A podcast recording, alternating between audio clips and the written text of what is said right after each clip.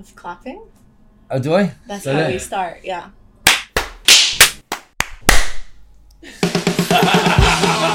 So here's the deal we all know we've got big problems to fix for ourselves and the planet.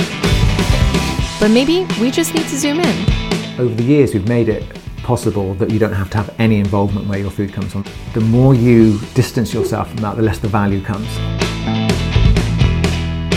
I wouldn't consider the supermarket A for one minute, not at all. Their supply chain is too slow. There's no expertise in the shop. There's no knowledge in the shop. The product's substandard.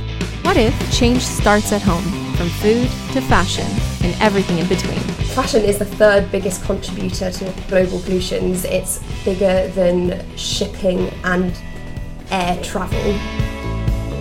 We're traveling across the UK, meeting local heroes who actually practice what they preach when it comes to living more sustainably. Eat with purpose. You can make a difference where you spend your money. Move a little bit away from the mainstream. Just open your view a little bit Yeah. wider. UK's got the longest working hours culture in Europe, we've got just about the lowest productivity as well. Culture has to be driven from the bottom up.